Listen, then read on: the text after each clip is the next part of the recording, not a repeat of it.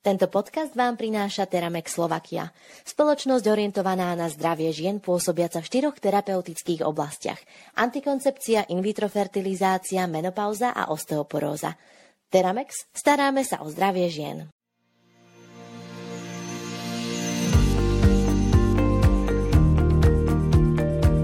Spoločnosť s ručením obmedzeným je ponovom možné založiť zjednodušeným spôsobom. O tom, aké dokumenty sú k tomu potrebné, aké podmienky platia a či môže byť takýmto spôsobom založená i spoločnosť, ktorá prevádzkuje ambulanciu alebo lekáreň, si povieme vo februárovom legislatívnom sumári.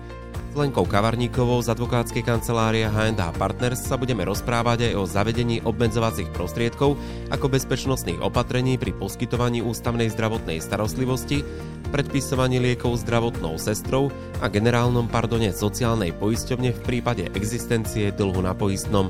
Moje meno je Maroš Černý a vítam vás pri počúvaní.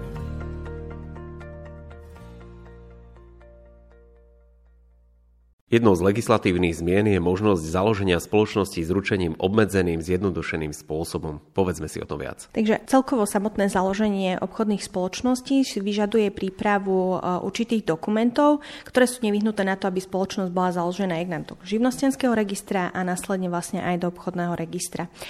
A v podstate od 1.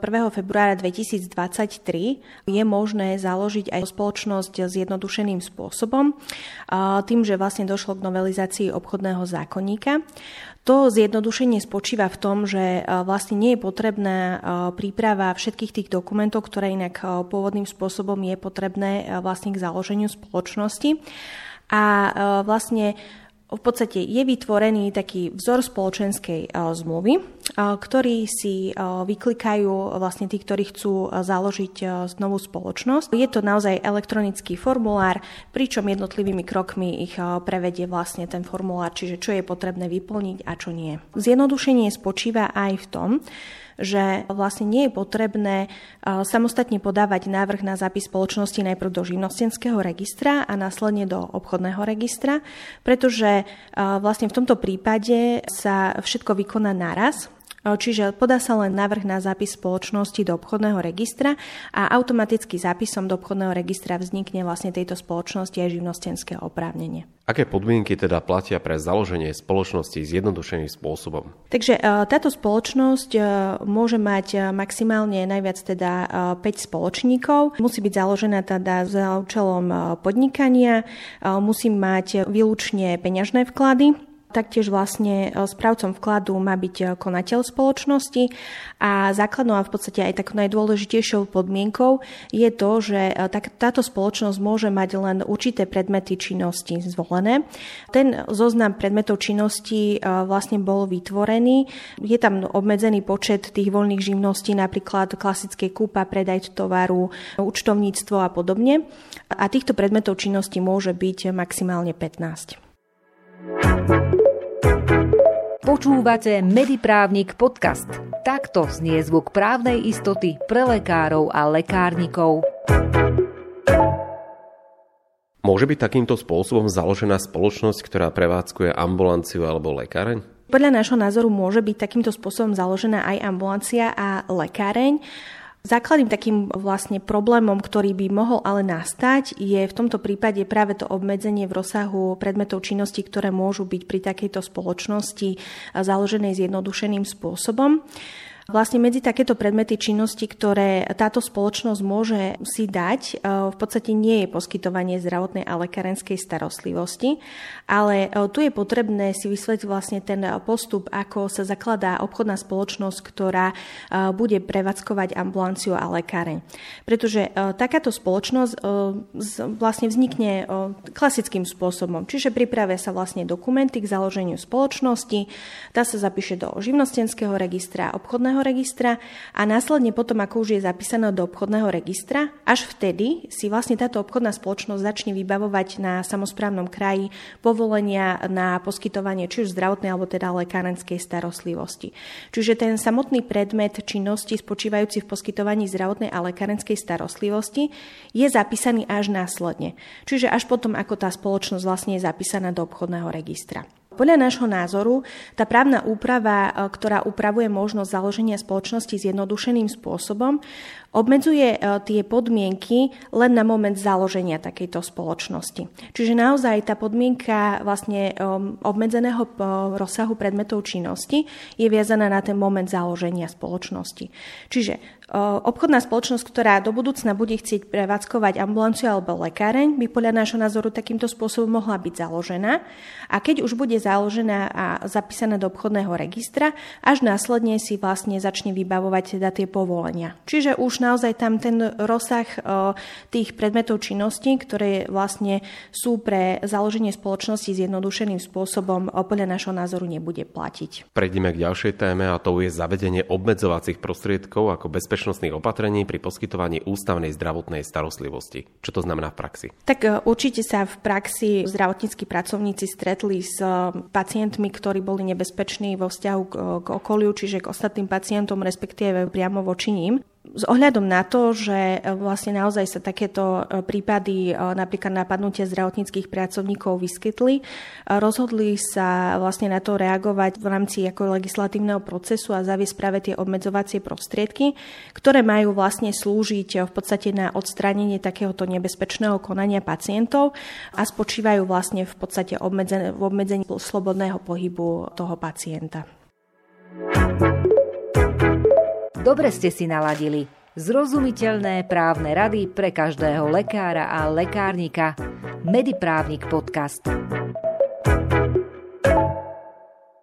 Aké druhy obmedzovacích prostriedkov bude možné od 1. marca, kedy bude tá právna úprava účinná, použiť? Tie prostriedky môžu byť e, fyzické obmedzenie, e, mechanické obmedzenie, farmakologické obmedzenie alebo teda izolácia predsa len budú musieť byť splnené nejaké podmienky, aby bolo možné použitie tých obmedzovacích prostriedkov. Aké sú to? Určite tak nemôže to byť len také svojvoľné. Čiže základnou podmienkou je existencia nebezpečného konania pacienta. Pacientovi musí byť poskytovaná ústavná zdravotná starostlivosť, čiže tie obmedzovacie prostriedky sú naozaj len v prípade poskytovania ústavnej zdravotnej starostlivosti a zároveň to nebezpečné konanie nebolo možné odstrániť nejakými miernejšími prostriedkami, ako napríklad nejakou verbálnou komunikáciou alebo odvrátením jeho pozornosti.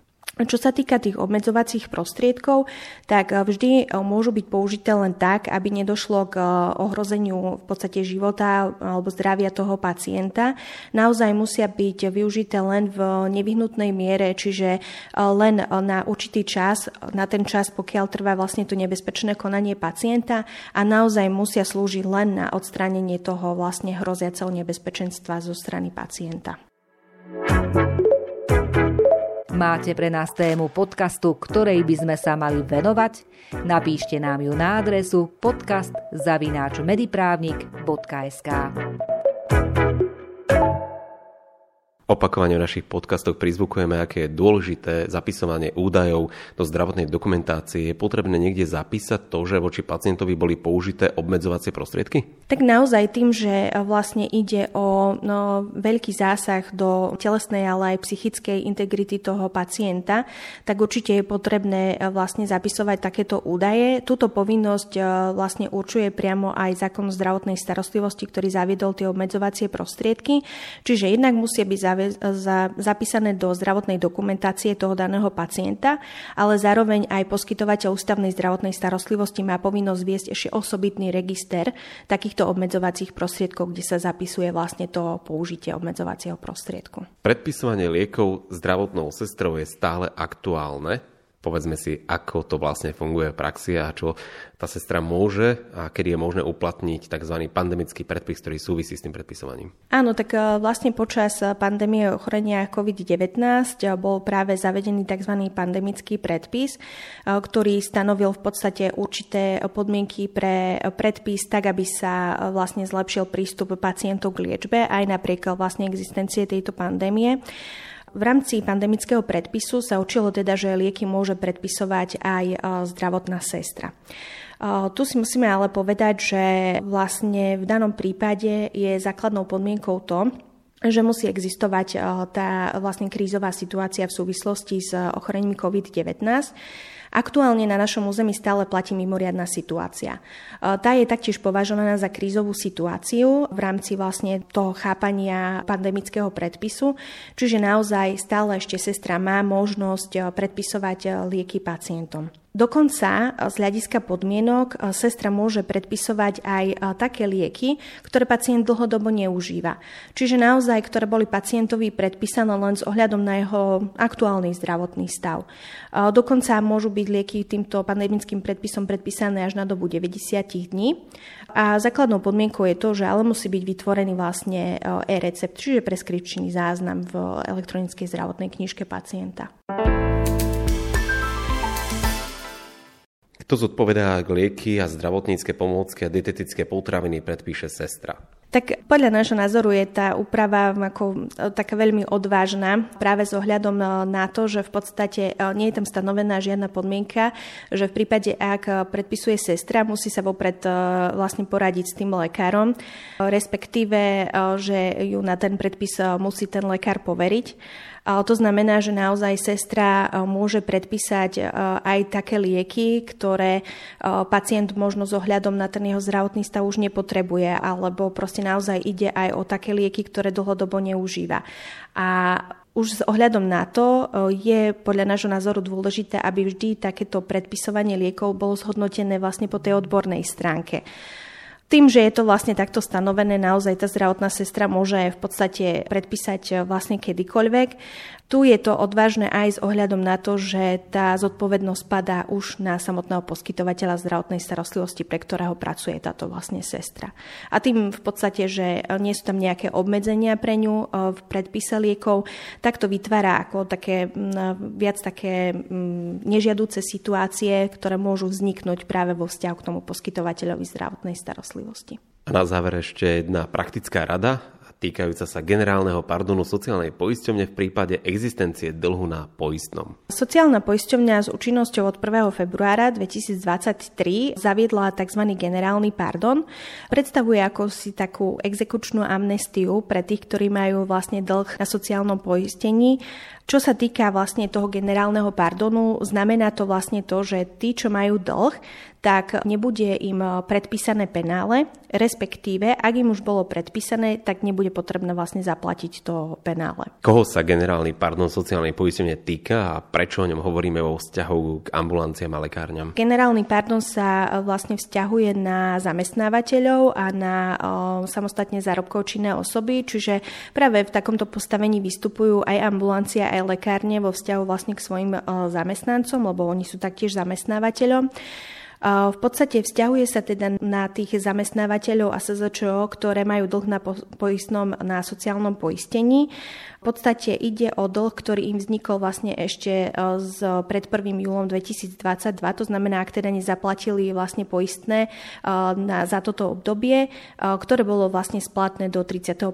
januára 2023. Aké sú podmienky pre uplatnenie generálneho pardonu? Základnou podmienkou je to, že vlastne ten dlžník musí za zaplatiť celú dlžnú sumu toho poistného. Až vtedy vlastne sa uplatní voči nemu ten generálny pardon, čiže v danom prípade nebude musieť e, zaplatiť vlastne penále, ktoré by mu bolo teda vyrúbené alebo ktoré už mu bolo vyrúbené. Vlastne všetky informácie bližšie nájdú ambulancia a lekárne na stránke sociálnej poisťovne.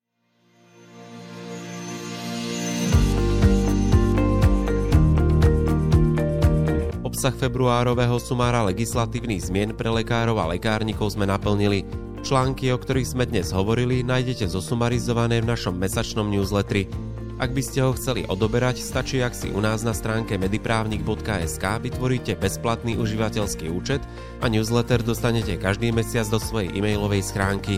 Ďalšie zmeny, ktoré sa týkajú vašej ambulancie alebo lekárne vám ponúkneme o mesiac.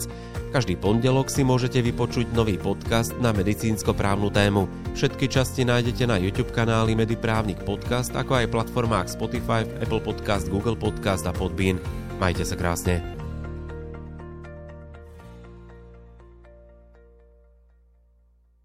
Tento podcast vám priniesol Teramek Slovakia. Spoločnosť orientovaná na zdravie žien pôsobiaca v štyroch terapeutických oblastiach. Antikoncepcia, in vitro fertilizácia, menopauza a osteoporóza. Teramex, staráme sa o zdravie žien.